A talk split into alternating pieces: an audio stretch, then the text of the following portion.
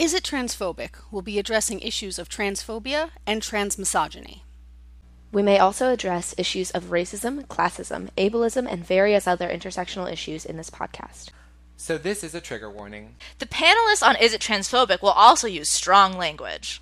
So listener discretion is advised.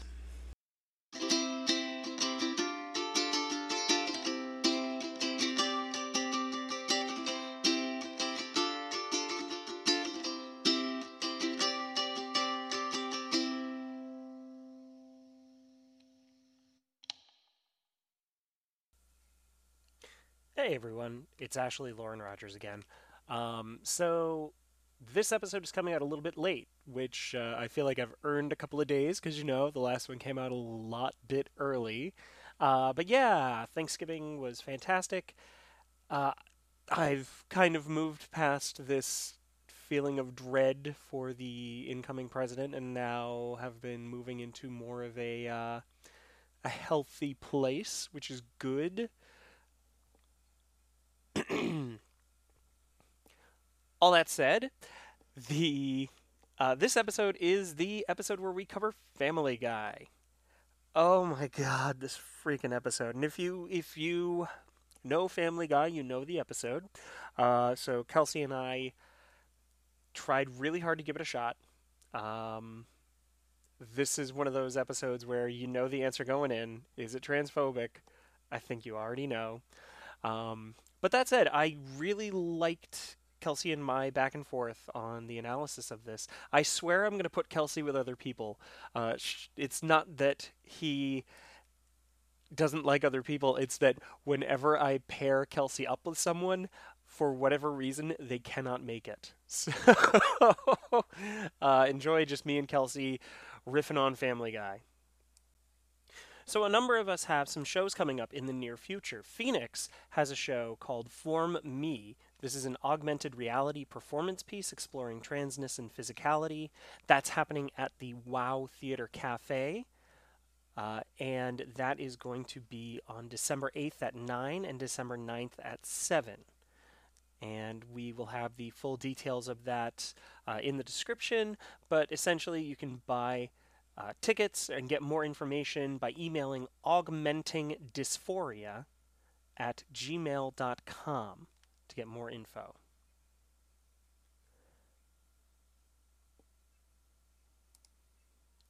And my show, uh, Falsehoods, Fallacies, and Fairy Tales, or How We'll Convince You These Plays Are About Christmas, is happening starting December 7th, uh, and it will also have a run uh, from the 10th to the 12th. That's happening at the Producers Club on 44th Street. Uh, essentially, Falsehoods, Fallacies, and Fairy Tales is an evening of short plays that were created by me all about some weird sweater that is that starts talking to its wearer. Uh, it's going to be fun, creepy, kooky, uh, and it's a bunch of plays that I've always wanted to put up and that I've been sending out for years, and no one bought for one reason or another. Uh, but when you put the sum of their parts together, they make a much more formidable piece.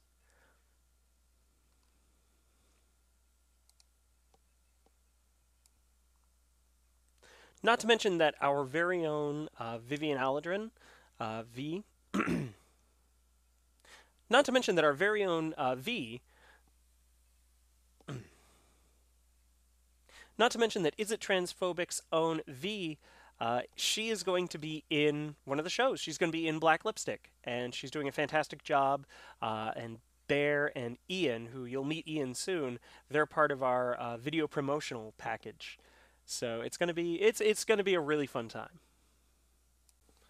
Now, before we begin, uh, and a funny story about this episode, we mentioned this much earlier in the series. We mentioned this during the Rocky Horror Picture Show episode, and I want to play that clip for you right here.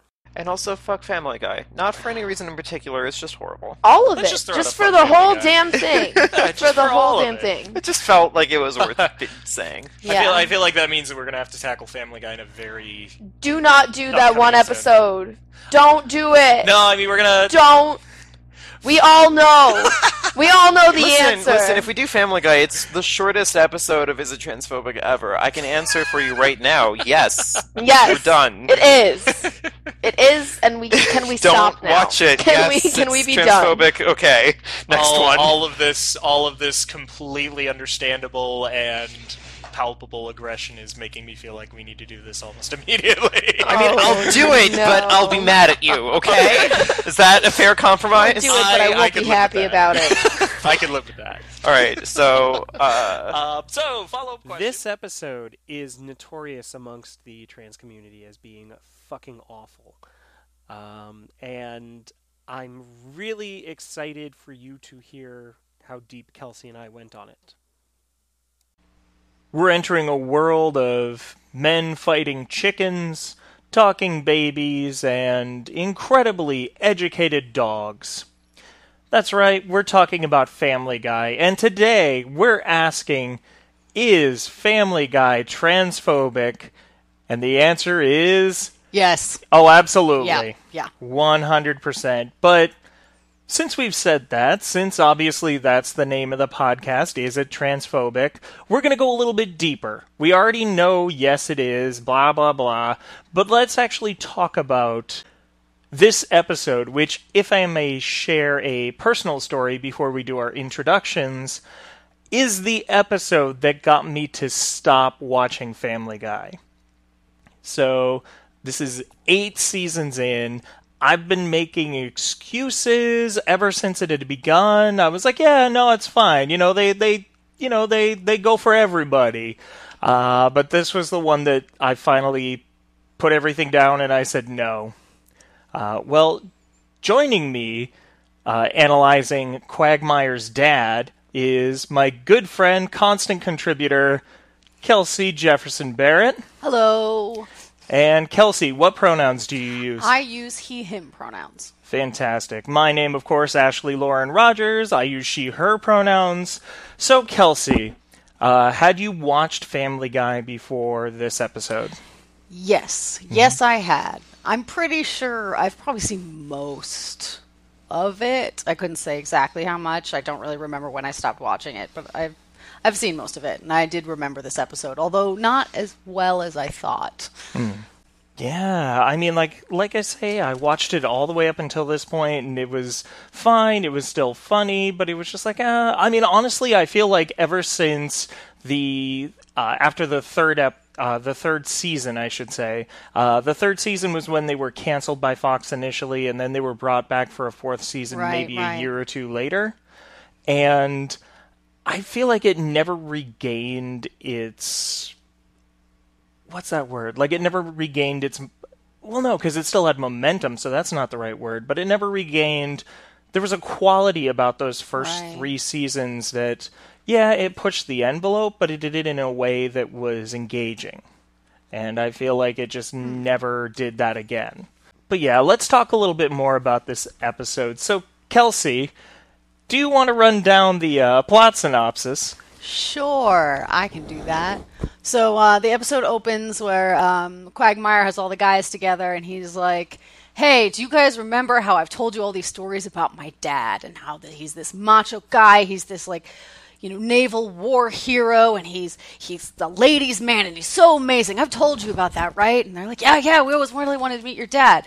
Well, he's in town visiting, hooray! So they all get to come over and meet Quagmire's dad and um, the, the basically the initial gag of the show is Quagmire's talked his dad up as this macho ladies man, you know, sort of the kind of person you would expect Quagmire, as we all know, um, to be admiring. And then his dad comes, and Quagmire's like, "Dad, you have to do your dance." And he plays. These boots are made for walking, and Quagmire's dad dances down the stairs, and they they introduce you know each other, and they're meeting, um, you know, uh, Quagmire's dad, whose name at this point I can't even remember. Dan. Dan. Oh, I forget. Yeah, it, it was so of such a little consequence. Yeah, yeah, yeah. dad, um, and and everybody else is looking at you know this person going, "Wow, this guy's really, really, really gay. He's the gayest. Like he gay. wants a Cosmo. Like Yeah. what's happening?" uh, they go to um, like a naval uh, ball, and you know Quagmire's dad is being honored, and all of the you know other seamen. Which is actually a joke that they make oh, Of because course. gay jokes apparently are, are talking to mm-hmm. to Glenn about how wonderful his dad is, and it turns into this long stream of innuendo. And then Quagmire starts to believe what you know Peter and the others told him that maybe his dad is gay. So he asks him. Dad says no. He's like, but really? Dad says no. I'm not gay. I promise. Quagmire says, okay, I believe you.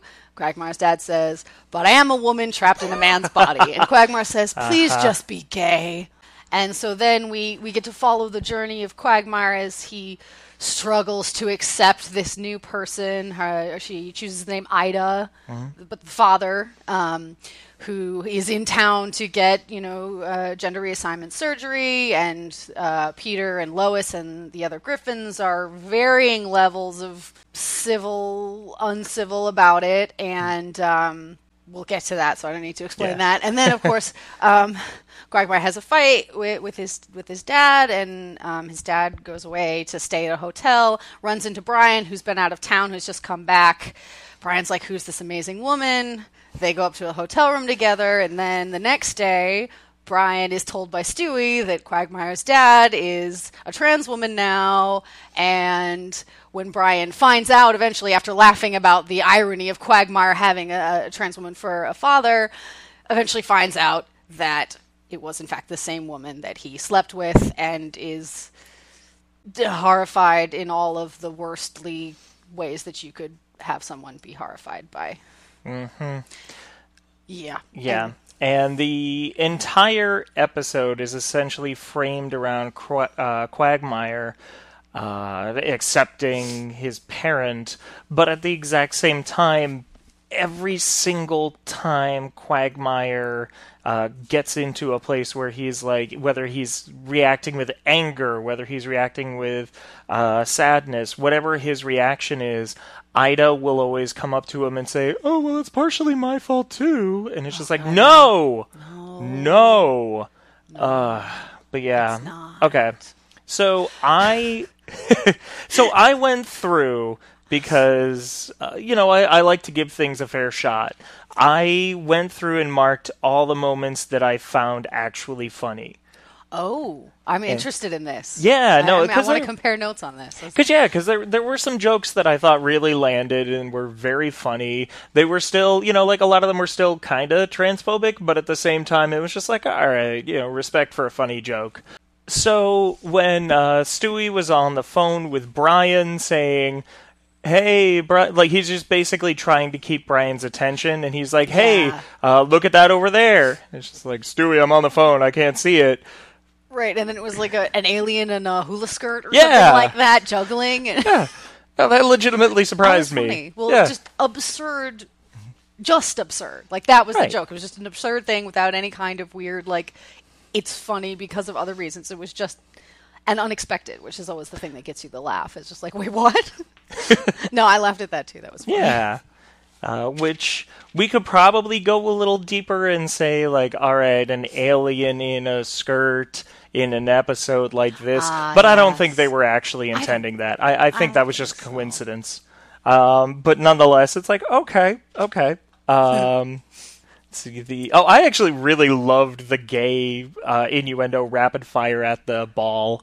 The whole like all the Oh, gay yeah. jokes with like uh, I think I wrote some of them down. Like oh yeah, and then eventually like all of them were getting more and more obvious. Uh, to Quagmire, and then finally, your dad has the best penis in the military. Just like, okay. Oh yeah. I mean, that and that is right a- it's like yeah. the over the, the larger premise of that is is not great but the Yeah. actual structure of just like having people say increasingly like this is really innuendo and then at a certain point it's not that was pretty funny Right. uh, let's see. Let's put some 80s. Oh! Oh! that was my favorite Oh my part. god, yes! oh that was the funniest joke it's like yeah, let's put some '80s music on, and then Like, uh, have- have her come in, out, you know, over as a and over different a sex, and then different like on the fourth or then like every time we'll put a thumbs down, and then Right, we'll on the fourth our or heads. fifth, we yeah we give a thumbs up. Right, and then and then when she does come out and he starts singing, uh, "We're walking on sunshine." Yeah.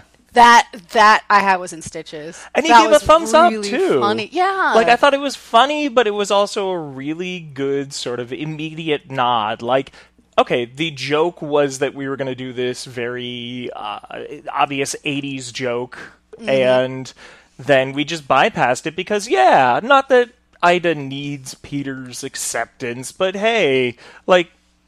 Given that we were just given that joke, and then Ida comes out, and immediately Peter starts singing "I'm Walking on Sunshine," gives a thumbs up. it was so funny. Yeah, I, I was like, I, want to do that. Can I do that? I want to like, like, can we do a skit of that or something? Like us trying on different genders. That sounds awesome. I'm oh, I'm in. I don't think it'll read as well on a podcast, but um, I mean, I'm just saying, if you you, know, ever ex- decide to expand and do some some videos, you Oh my have God. you're ready. super transphobic joke, but God, I loved it. Was uh, they're talking about uh, essentially removing Ida's uh, genitalia, and they said, "Wow, that thing was on there." right, and the doctor comes up covered in blood. Well, I think that's funny because it's also a doctor joke. Yeah, right? So you can laugh at it from that perspective, Hmm. and like the delivery is really good too, of just like busting out there and being like, "Wow!" That Yeah. I, I, admit I laughed a little too at that one. Yeah, no, that one that one got me. Uh, let's see. Yeah, that uh, one of those initial jokes uh, when Ida is first having dinner with Peter and the family, and uh, I think it was him who says, "Yeah, nothing with wieners or grapes, out of respect." it's just like, uh huh, yep, you're still focusing on all the genitals, but uh, yeah, all right, Right. that was funny. Uh, and because there weren't a lot after that, because after that it started to go in. It went downhill. Yeah, it went really downhill. Yep. Uh, and those were the only ones that I made of note. Were there any other jokes that you were really no, I like? can't "No?" think of Yeah. anything. I think you, you you got all the ones that I thought were funny. Yeah, and, I, and they actually got a really big laugh out of me too, which is why it's so sad that it went in the direction that it did. Uh, so why don't we discuss that? The moment that it really. What was the moment that you think it just went from a steep decline into just awful?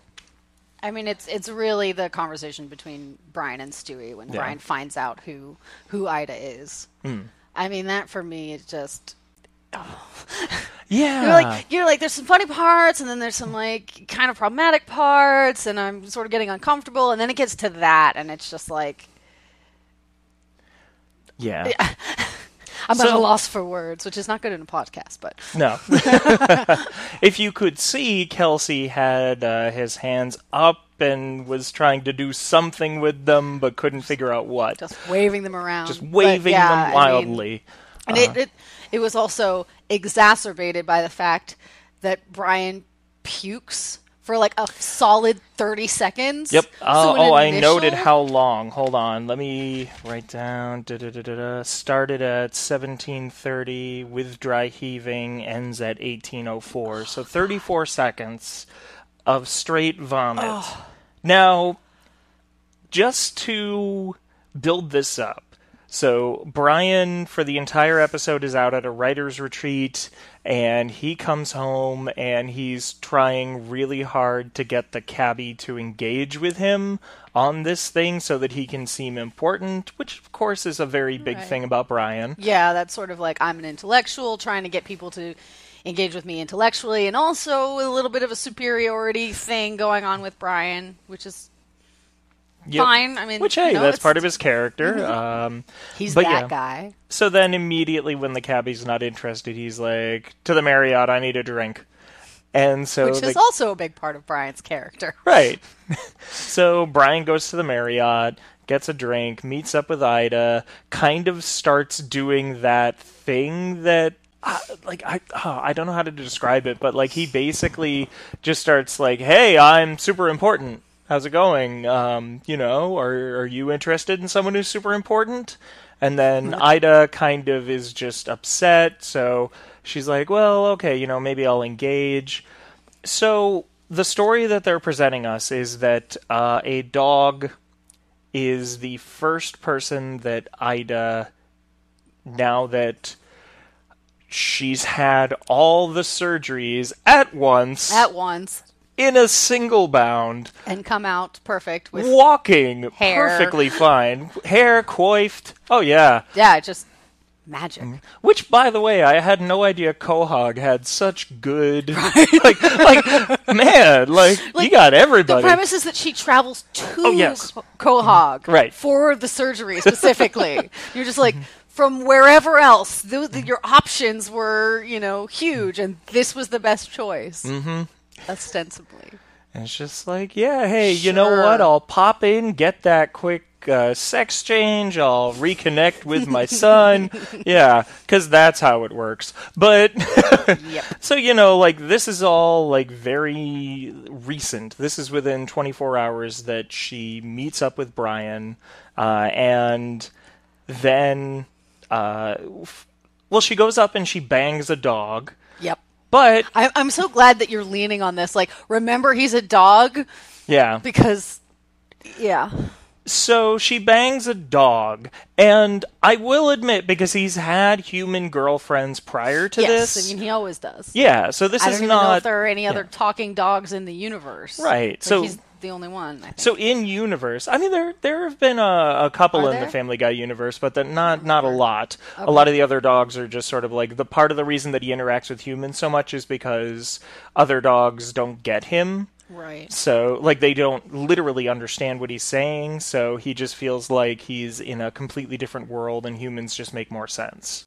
Uh, but occasionally they'll introduce one, like when they briefly killed Brian, uh, which happened in a later season, so I didn't see it, but I remember people talking about it, and then they just kind of retroactively did something because they're Family Guy and they can. Right. Uh, but they brought in another talking dog. But there was one where he was like doing acting with a lady dog. Maybe I don't know.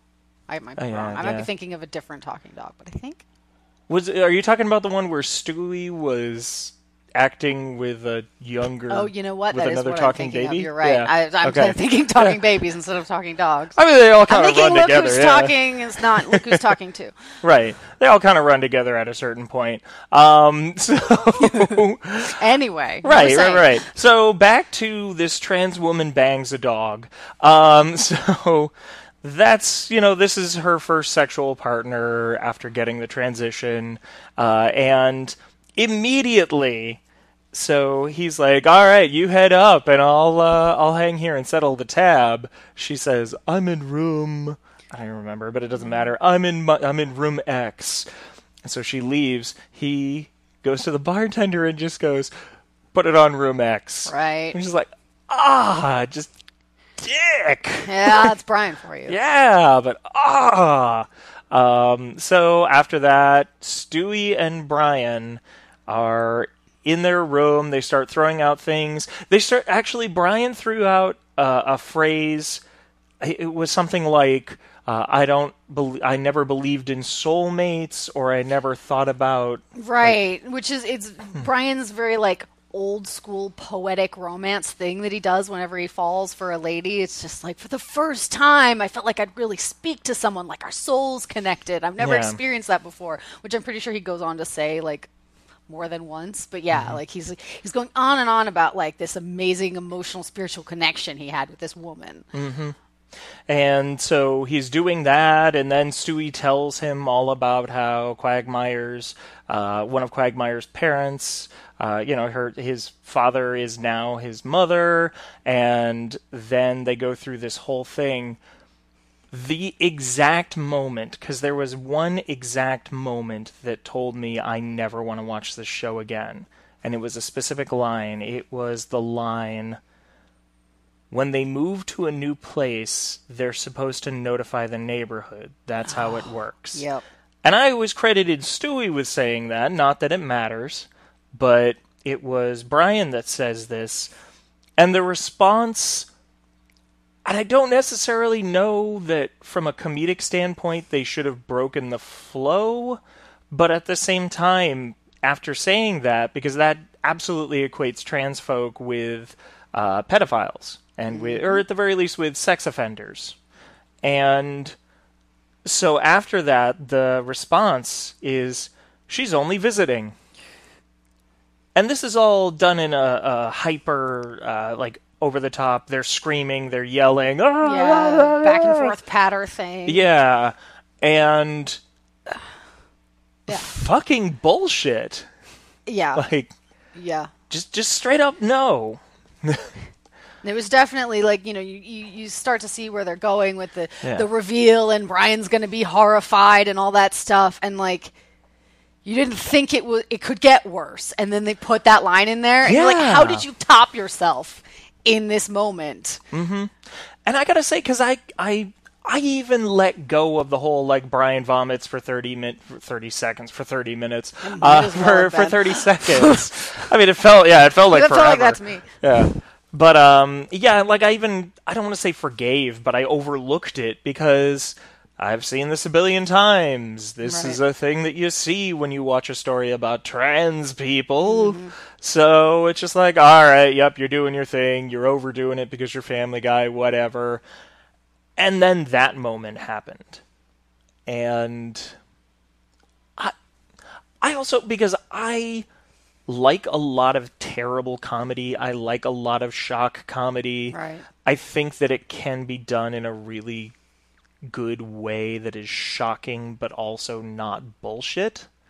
And where this carried over into bullshit is literally the fact that the setup was I'm equating trans people with pedophiles, which is a thing that has been done for a very long time. It's been done to uh, uh, straight up gay folks. It's been done. I saw evidence of it uh, from uh, uh, essentially the the Nazi Party back in the 40s used to run cartoons about this about uh, Jewish folks as well.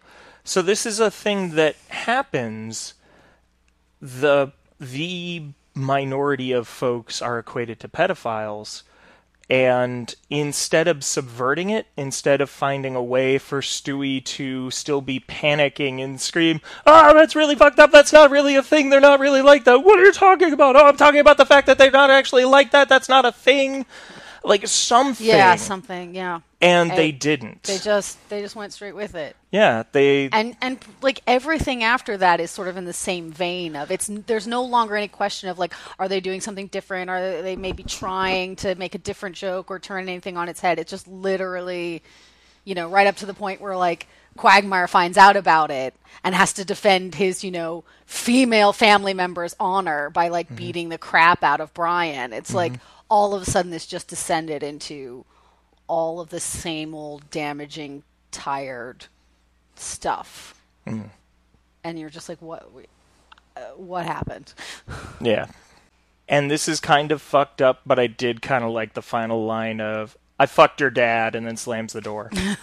like again, it's like From a- okay, yeah, from like a comedic yeah. like beat standpoint Like, it's good it's yeah. just it's like yeah you think you won that fight but i got the last word in kind of like yeah, you know one two mm-hmm. I, I couldn't even laugh at it though because I, I was too it was it was over for me at that point i was like yeah. No, I was just kind of seething with white hot rage. Yep.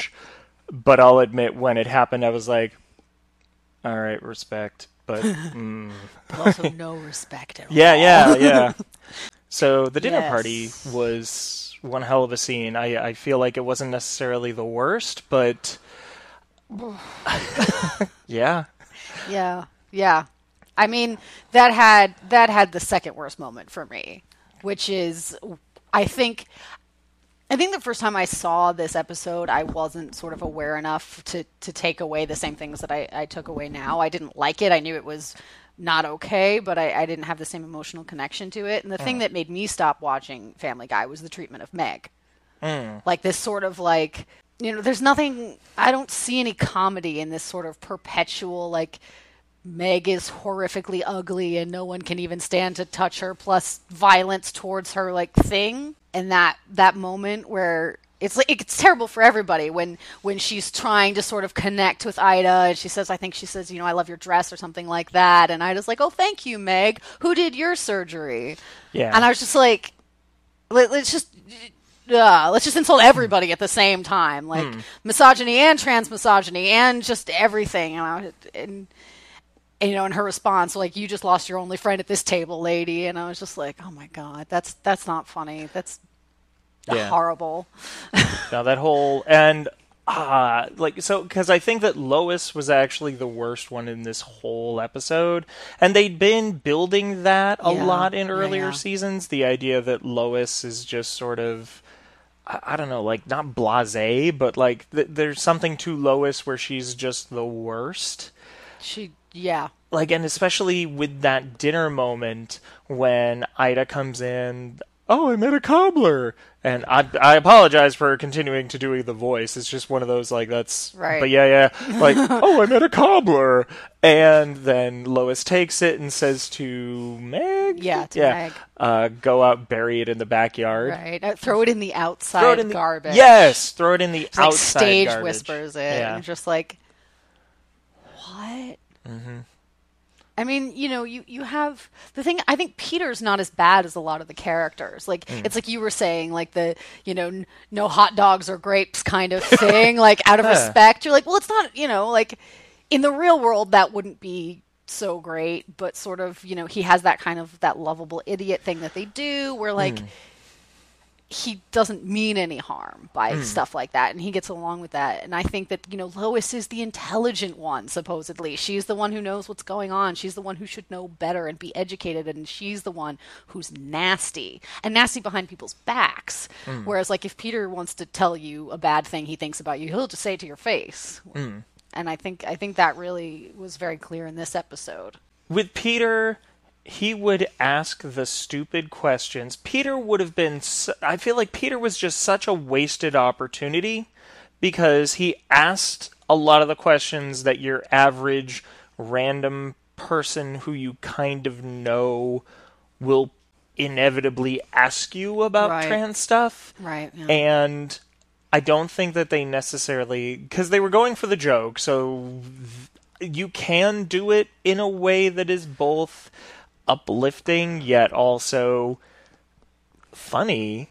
And I feel like they just went right for the obvious joke. yeah And Yeah. yeah. the point that I was uh, saying a little bit uh, a little while ago was that Seth MacFarlane, with this episode, stated that he thought that this was going to be the most sympathetic view of quote unquote. Actually, let me find the quote because I found it. I really wanted to get audio, uh, but they don't have that. They only had the uh, just press quote. Like I guess that he gave it via email or something. So Seth MacFarlane has gone on record saying that quote unquote it's probably the most sympathetic portrayal of a transsexual character that has ever been on television. And this was in 2010. Right And up until him equating trans women and trans people in general with pedophiles, I probably would have agreed with him. Hmm. Like it's It's not like there's a there was a lot of or is a lot of other out there that I'm like trying to think of something that I think could be better, but Yeah, especially pre 2010. Yeah. Like, there really isn't a lot of representation, and it exists. And there are definitely, if we're opening it up beyond quote unquote transsexual, uh, if we're looking at even just representations of cross dressers, the closest I've come is the Drew Carey show. But that's stretching because we're not talking about specifically trans folk, we're talking about folk who uh, are still pushing the boundaries of what is the binary gender, but it's not the same narrative. And so, it, yeah, I, I really can't think of a lot of really stellar trans characters on television. And at least prior to the moment we were talking about, everyone but Quagmire was completely down with it and cordial, if not completely accepting yet. Right. Yeah. I'm like trying to decide how I feel about that. Um, Yeah. yeah. Uh, and then, unfortunately, uh, he doubled down uh, a little bit later. Hold on a second here. Uh, so he was then later questioned about uh, specifically all of the gay humor. And this was after Right. this episode. Uh, and he really doubled down. He says, uh, You have the gay anchor partners on American Dad, you have Bruce, the performance artist on Family Guy, and you have my own personal abhorrence of Prop 8. That always distresses me when I hear that the gay community is upset with us, because that's one group of people I hope would know we're on their side. I can safely say that the transsexual community will be very, very happy with the Quagmire episode that we have coming up in a couple of months. It's probably the most sympathetic portrayal of a transsexual character that has ever been on television, I dare say. Oh, so that's the full quote right. from before. My apologies. Uh, but he really thought we were going to love this. yeah. And I mean, there were haven't- definitely moments where I sort of felt like there was a more nuanced conversation that that that w- the show was trying to sort of bring to our attention. And I think like some of the conversations between Ida and Quagmire, especially their fight, mm. when you know, I, it, it it floored me a little bit when you know Quagmire is you know expressing being upset, and Ida says you know. I understand why this would be difficult. I've had a lifetime to think about this, and this is brand new for you. But you know, this is this is the thing that that's really made me happy. And he says, "So you get to be happy, and I have to be unhappy." And that's the moment when she's like, "Okay, I'm gonna I'm gonna leave and go to a hotel." Hmm. And that I thought was, I mean, that's truth right there. Like that's a con- hmm. like people say that, people feel that way, and it was such a serious moment and for the most part felt you know to me pretty well thought out um and I also felt like the show was very clear about who was it, who was being the bad guy right now, which is sometimes in these comedy things, it's like it's funny to see someone be prejudiced, and so then I'm like, well, yeah, but show, what are you trying to tell me? Like, am I laughing at them? Am I laughing with them? And for this moment, I was like, yeah, no, he's showing us Quagmire being horrible, and I'm glad that Ida left, and it's good because it does eventually bring Quagmire around to realizing that the most important thing is that, you know, this person he loves is happy. Hmm. And so there were definitely moments in it where I was just like, yeah, I, I, this show is trying to do something to talk about this to you know, it's it's not you know, it's not Ace Ventura Pet Detective, which is just let's laugh at the gross, weird, lying people. Hmm. But all I remembered about it, you know, prior to watching it again, was the conversation between Stewie and Brian. Yeah. That was the only thing that that I really stuck with me, and I think that says a lot. Hmm. Well, and and also I think that says a lot about because you and I were both on the Silence of the Lambs episode, Yes.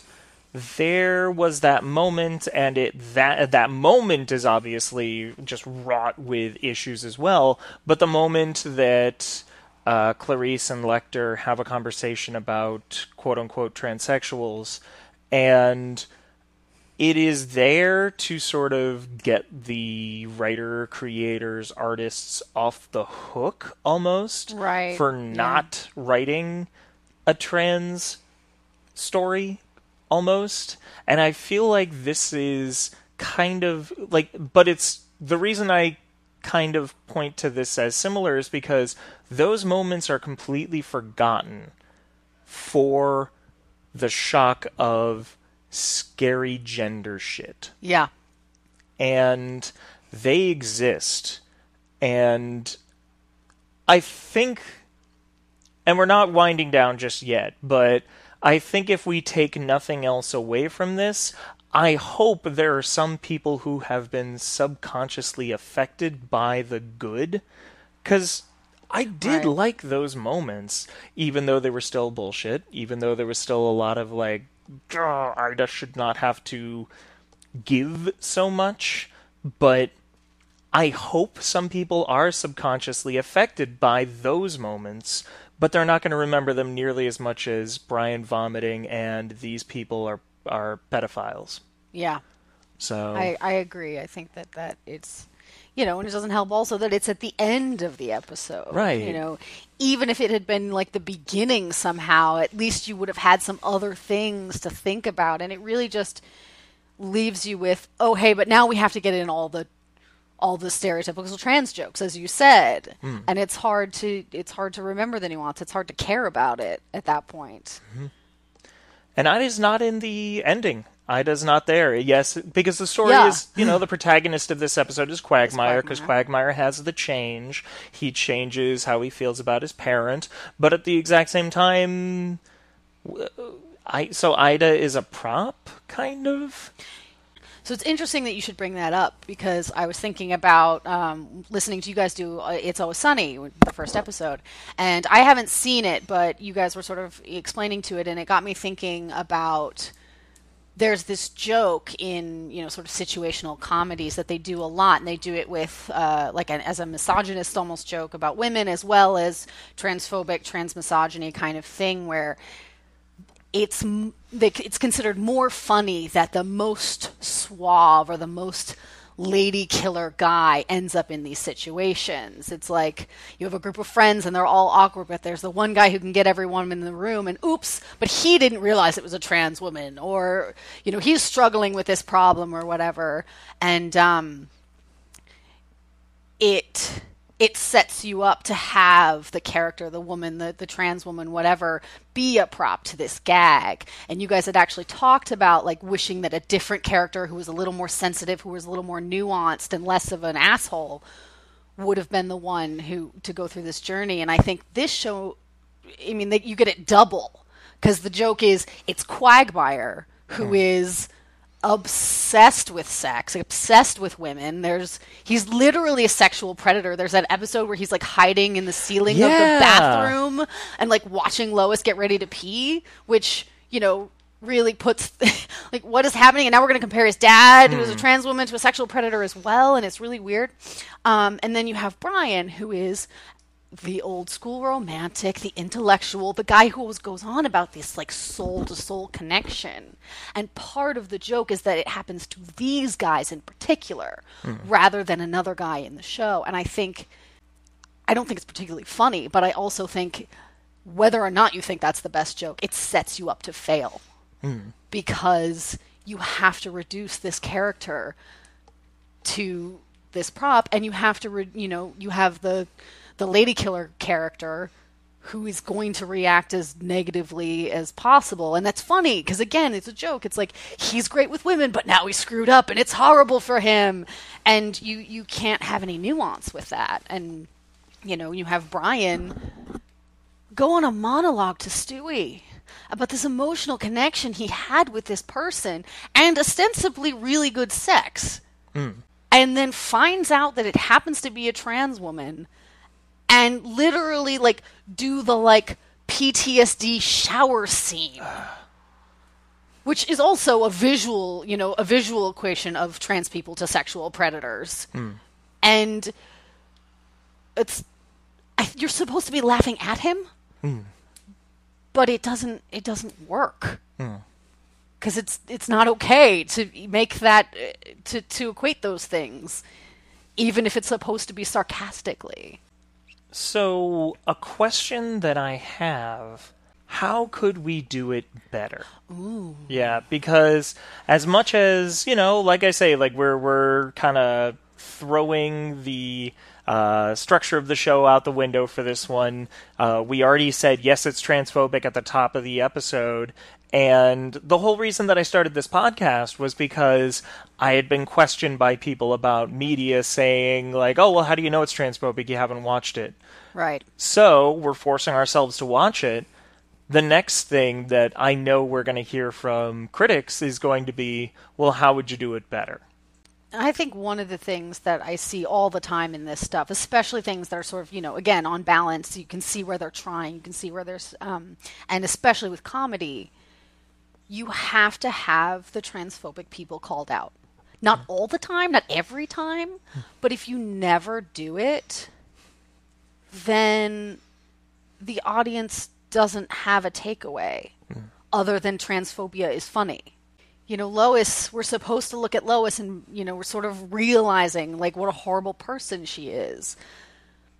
But it's hard to think about that. What I'm actually thinking about is once again, someone was like, I can't eat food that was touched by a trans person. Like, I don't even really know what that joke was exactly. And um, there has to be the uh, a more of a of a balance to that. Like you, as you said, like you can still make the jokes, but all I'm thinking about is is you know Brian's reaction. All I'm thinking about is the nasty things people say. You know, all I'm thinking about is that throughout this entire show, people talk about how Meg looks like a man and she gets mistaken for a man all the time. Mm. And so I think that's a big thing. Like you, you have to have some discussion, some dialogue between the fet transphobia stuff, even if it is supposed to be laughed at. Right. No, I, I completely agree, and I, I think I think if they because I, I offered one idea already, the idea of Stewie and Brian staying at that same like high point of tension Yes. and like screaming, but they're actually screaming in the same tone, but they're they're having a real in depth conversation about how it's fucked up to call trans people pedophiles. Maybe if other characters, at least a couple, were to say to Brian, Man, that's really fucked up. Like you were talking about how you had great sex, you were talking, you know, you didn't even know until someone told you. That's fucked up. Right. And, then even if Brian had the same reaction, the fact that someone was was talking about that. Yeah. And that could be delivered in a comedic way. It doesn't mm-hmm. have to be like we have to stop and have a really serious conversation now. Like Yeah, like I'm I'm almost thinking uh, like the in the same breath like having this conversation from Quagmire beating the crap out of Brian for fucking his parent. This could have been like a really good moment to show that Quagmire is learning by like Brian saying, "No, I didn't even know. I didn't want to. If I had known, what the fuck? Like that's my, yeah, you Why don't would you say that about Yeah. her? She's wonderful. you know, Yeah. something like that. Like if all of a sudden the fight got really like I don't know what to say because I don't want to say that I wanted to have sex with your dad, but at the same time, I also don't want to disrespect them now because you're you're clearly taking the side of like there there's if there was a no-win situation for Brian to argue this and by the end he kind of realized that yeah, that's like yeah, that's a fucked up thing, but there there's still that comedic moment of mm-hmm. Quagmire beating the hell out of him, and it adds another layer to it because now Quagmire is getting pissed off that Brian is disrespecting his mother. yes, So that's a good way. yeah, Also, I had a huge problem with the with the opening gag of this idea that everybody going, "Oh, Quagmire, your, your dad's really gay," yeah, and then it turns out not gay, trans woman. So let's just you know like de- equate everybody's sexuality and everybody's gender, which is hmm. you know a common problem because you have that you know for for men and AMAB people, you know this sort of idea of like being gay is the same as being a woman. If you don't act in a traditionally you know stereotyped manly way hmm. you are female which is why you get you know gay couples who's the man who's the woman kind of questions and that hmm. sort of thing. And that was a terrible gag. And i kind of want but you could do it like maybe have quagmire making fun of somebody's gay dad and then his dad turns out to be a trans woman or something like that because I and even then, like I actually didn't hate the gag so much as the fact that they didn't address it after Quagmire's uh, parent became Quagmire's mom. This like the the because you're absolutely right. That is a trope. The idea of like. Oh, that person's acting. That man is acting feminine, therefore definitely gay. And it actually made sense in this story why Quagmire's dad is acting feminine because Quagmire's dad is actually a uh, femme trans woman.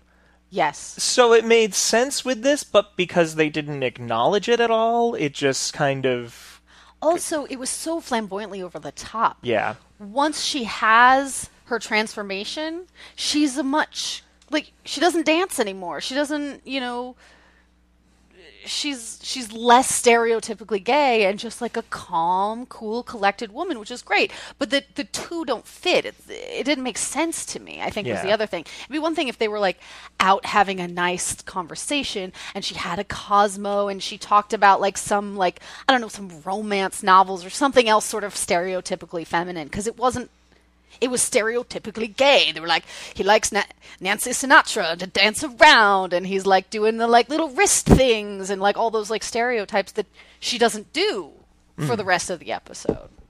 Yeah, actually, yeah, she completely changes character, and I could I could read way too much into this by saying that after she got the surgery, maybe they were saying that she realized that she didn't need to overdo femininity Right. or something or like there's there's because I definitely understand the idea of like before you take charge of your identity, kind of overplaying bits and pieces that you mm-hmm. think are part of it. And then when you finally take hold of your identity and you say, no, this is me, and you start living in your own self, there are bits and pieces that you're just like, I am not, like, for me, I am not wearing makeup every friggin' day. Right. Like, Right, right, right. but, you know, or like, everything in my closet doesn't need to be pink. Because it's like, yeah. Like I can, I can just be like I don't have yeah. to like work for this or try to prove this Right. to But they, myself or to anyone else. But they almost go in the direction of we want to make gay jokes, so I'm super flamboyant, Yeah. and then now we want to make trans jokes. So I just I, I wonder if there were outtakes of Ida catching footballs and like doing super manly things, yeah. but uh, you know, like, and again, that's just I don't know. Yeah. Mm-hmm. yeah. something about that I think could be im- improved for audience takeaway. yeah, You know, because because that the sort of uh, long term sort of equating gender and sexuality thing. Everybody thinks that your that's gonna your audience is gonna take that away, whether that was what you intended to say or not. It's Hmm. definitely. I think this is the first podcast that I've done where I was like really emotional about it. yeah. Hmm. I know I had like enough sort of like scholarly distance for hmm. working on some of the other things, but this one just hit me uh, on, a, on an emotional level. I got I definitely needed you know a little time and space from it. I was like trying to tell other people about it and getting all emotional, and they were like, "Why are you yelling?" but uh, Well, and and we were talking about this a little bit before. I had debated putting on another episode as well. Like Right. I, I guarantee you, I'll be able to figure out something. I guess years ago they made a joke about Bruce, or I should say, when Caitlyn Jenner was identifying as Bruce Jenner, before anybody knew Caitlyn was, you know, before Caitlyn was publicly trans, uh, them making a joke about quote unquote Bruce Jenner being uh, feminine, and so it was. It, that's that's kind of interesting, but. Uh, I, I debated putting that one on here or something else, but I just said, you know what? This is so rich with crap that we'll be able to fill an episode.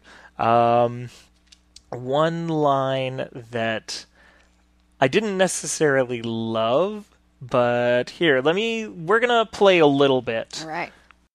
Peter, what are you doing home? I thought you'd be out in the town with Quagmire and his dad. Lois, you're not going to believe this. Quagmire's dad's gay. What? Quagmire never said anything about that. I don't think he knows. It's like he doesn't even notice it. Really? Well, then how do you know he's gay? Well, a lot of little things. The way he talks, his mannerisms, and he had the complete DVD set of Sex in the City between his butt cheeks. Peter, no, he didn't. No, he had the DVD set. I was just being colorful with the rest of it.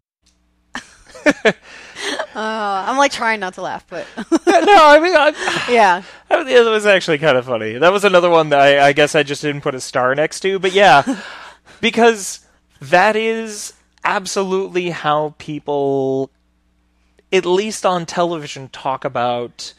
I suspect this person is gay. Right. and it's all very vague, like his mannerisms, his speech patterns. He's got the complete box set of Sex and the Cities between his butt cheeks.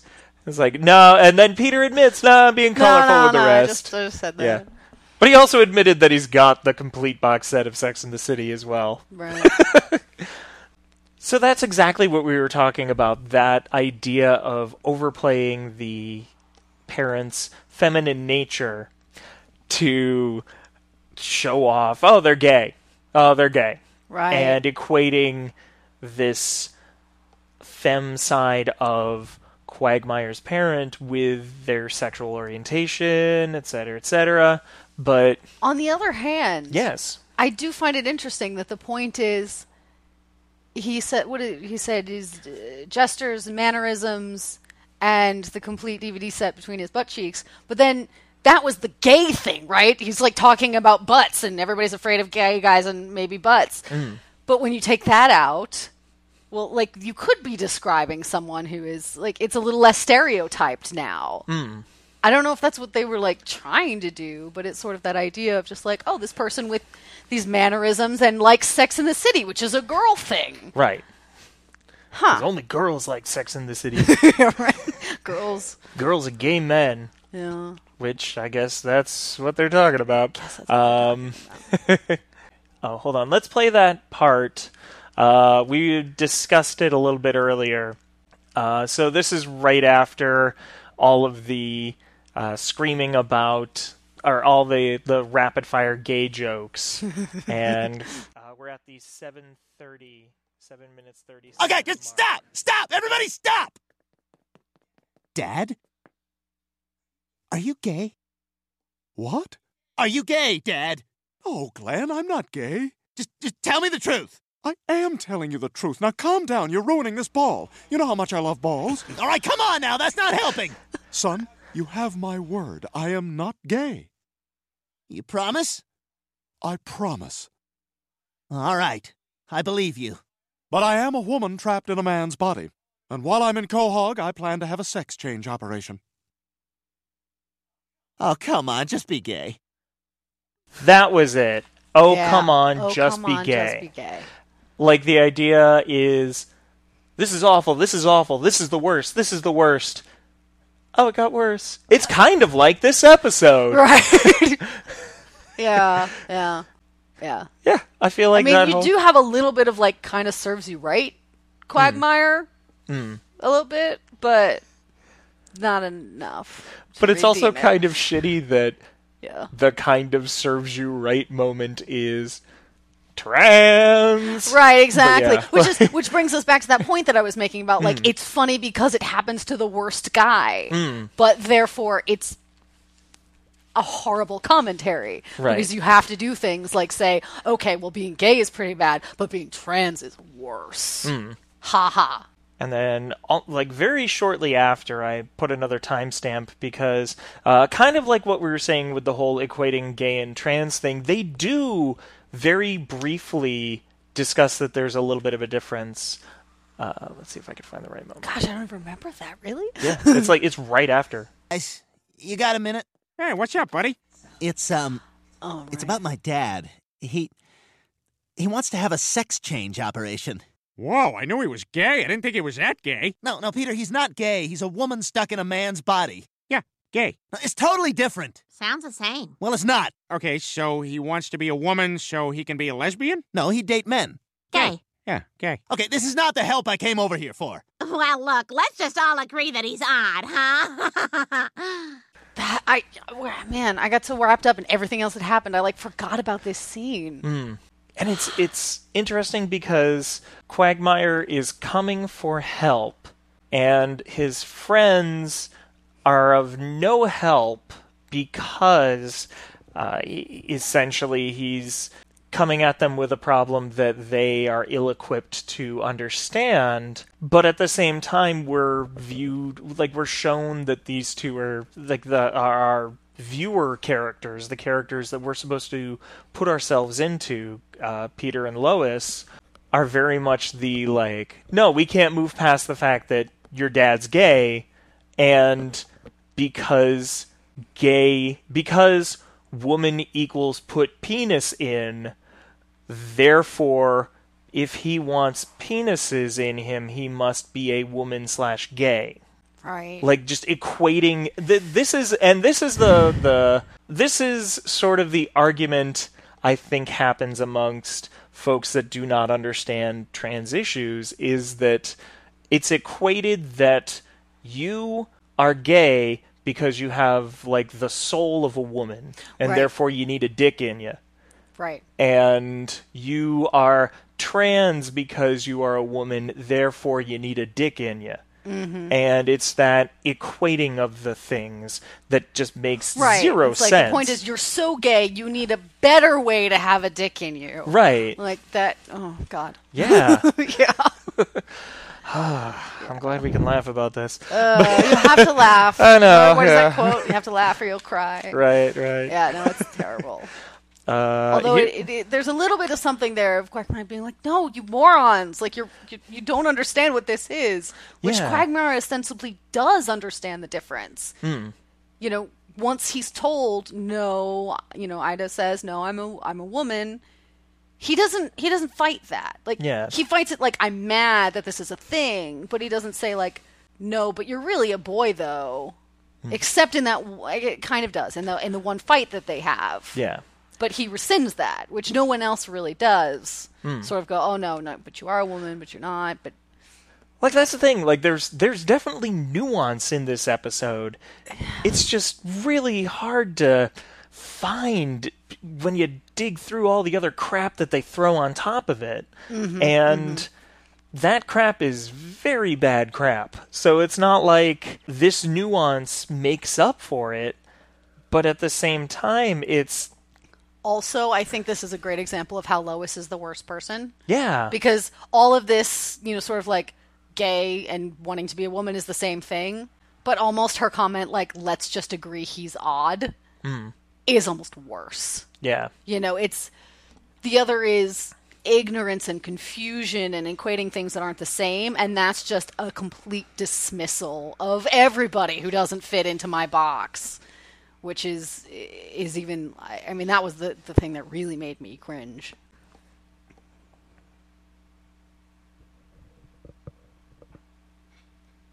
Well, that was quite a performance. My performance? What about you? Golly, Lois, where do you shop? Gee, your house looks beautiful. Hey, I have an inside out penis. I never said their house looks beautiful, because frankly, it didn't. My dad. My dad talking about decorating in women's clothing? All I've talked about for years with these people is what a war hero you were. And I was. I'm changing my future, not my past. Oh, yeah? What about my future? Huh? I don't even know what to call you. My dad? My other mother? My friend who pees sitting down but can also palm a basketball? What about Ida? Oh, no. Man, you know, this is too hard. You, you know, you're asking me to accept an awful lot. I, I, I don't know if I can do this. I understand. I had the advantage of thinking about this for years. For me, it was easy. Do I want to be happy the rest of my life or miserable? So now you're happy and I'm miserable. I see. I'm sorry you feel that way. So, not only are there a lot of. Because there's a lot of really good moments in this dialogue. Unfortunately, so much of it. Like. Like, I really loved the joke of. Uh, gee, Lois, nice house. I love the way you decorated it. I have an inside out penis. I never said that she had a nice house. Yeah, right. Like, This is the important part of this conversation: is don't don't imply that I like her house. It's not that great. right. And I, I, I did actually really like that joke. Um, and also, I loved the. I spent my entire life telling people about how my dad was a war hero, and I was. Yeah. And it was just like, yeah, like you being Yep. trans does not invalidate your past achievements when you were uh, essentially forced to identify as a man. Like Exactly. it, it like your time pre-transition and post-transition.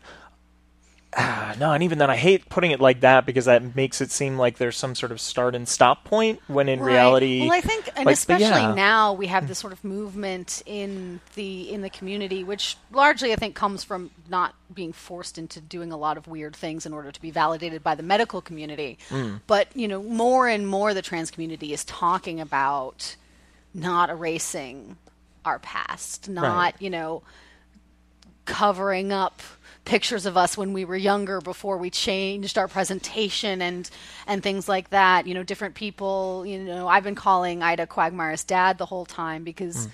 that's the title, but also because a lot of times people like to keep their you know their familial titles. Like, hmm. you know, I'm I'm a woman now, but I'm your father. Like that relationship is still there, and I think that that going for that is what, what sort of what they're trying to do. Again, like I'm cha- like I want to move forward and be this person. But that doesn't mean that the person I was, that everything that made me who I am today, isn't valid and important and part of me. And I think too, I mean, as I, you know, have come out to family and friends, especially family really, I think it's it is scary for for family of trans people because you know you, you're trying to be accepting, you're trying to get used to this new idea. Maybe you know more about it, maybe you don't, but you are afraid of losing something. Like you know you're a mother and you're used to holding your little girl in your arms when when she was a baby, and one day she turns around and says, "Hey, mom, you know I'm really a man." Like ha, you know, and you go, "What about that baby that I loved?" So hmm. I think I think that's a great thing to put in there for people. Because I don't disagree. uh, but at the same time, there is a certain extent that I almost I want to cry bullshit as Yeah. well because yeah, in reality, people aren't always accepted, but this is not reality. And Right. yes, they can create this drama, but particularly that line that I guess I guess the reason that I'm I'm saying that is because there's an extent that that argument gets used to push a lot of trans kids into continuing to be in the identity that they are Right. not and there's an extent that yeah we don't necessarily want to tell our family fuck off accept me but it, because that's you know but at the same Yeah. time like That's a that's a very good point. yeah, so and and especially with this whole talk that Ida gives right before Quagmire uh, gives the catalyst for her leaving, she's basically like, "I've had my entire life to think about this." Yeah, but you've lived your entire life Yeah. pushing this For down. me, it was easy. That Yeah. line, yeah, it was not easy. It's not easy to, Mm-hmm. to, to, to do this. And just implying that the only decision was like, do I want to be happy or do I want to be miserable when it's such a nuanced exploration of yourself and it takes so much time and effort. I would agree with that for sure. Is like, she says, I understand. And I think that's wrong too. If she was Hmm. like, I don't know, maybe something to the effect of, well, you know, Glenn, this is still new to you. Like maybe give yourself some time or maybe don't expect everything to be, you know, changed or something like that. I don't even know, but mm-hmm. something of like this is your knee jerk reaction. Don't judge everything about our relationship in the first moments or, or something. Would have been a, a slightly more realistic way if the point is that she is trying to get through to him. I think it's very obvious that we can't necessarily put a number on this, and if we were, we would probably put at the transphobic level the top. Uh, and correct me if I'm wrong on that. Oh, no, you're not. Yeah. You Like- are not. top of the list. Yeah, this was transphobic as hell. Yeah. Yeah. Um, but I'm happy that we really took the time to sit down and analyze it as emotional as this was, because there is a lot of nuance to it. Yeah, for sure. And I, I, I'm, I'm just, I'm thinking about that quote that you read. You know, where he really thought that this was going to be a wonderful, sympathetic portrayal. And, you know, one of the things that we are asking for when we talk about is this transphobic, is there a problem with this material, is to be able to discuss it, to say, but this is why I had a problem with it. Well, this worked and this didn't. Let me let me share it with you because that's how these things get improved. And you know, there's a lot of value to discussing something that tried and failed. and and and giving sort of an idea of what could be done better. Um, so it was it was really good to do from that perspective. And in all honesty, I think if they had more trans people in the writers' room, uh, in development, in anything, there would be. I, I I just never understand why they don't bring trans people in when they're doing trans things because I, I mean I do know but at the same time like can you imagine how much better this would have been if they brought a trans person in and they actually listened to them Well, I mean, and that is that is the ultimate sort of is it transphobic question. It was like, Mm. did you? How can you accurately tell someone's story if you are not them? yeah Like you have to, you have to let them in. all right so Kelsey uh, where can people find you are you promoting anything right now Uh, nothing in particular at the moment. Uh, you can find me on Facebook, Kelsey Jefferson Barrett, and also on Tor.com, where I do op-ed pieces, book reviews, things like that. fantastic. And you can find me as always at ashleylaurenrogers.com as well as uh, on Twitter at Lucretia, L U C R E T I A. All right. Bye, guys. Bye. Is It Transphobic was produced, edited, and coordinated by Ashley Lauren Rogers. The Is It Transphobic logo was created by Phoenix Sweeney, and you can see more of their work at tinylionroars.github.io. The original music you heard was all created by Vivian Alladrin, who you can find on Bandcamp at vivianalladrin.bandcamp.com. Here for D E A R 4.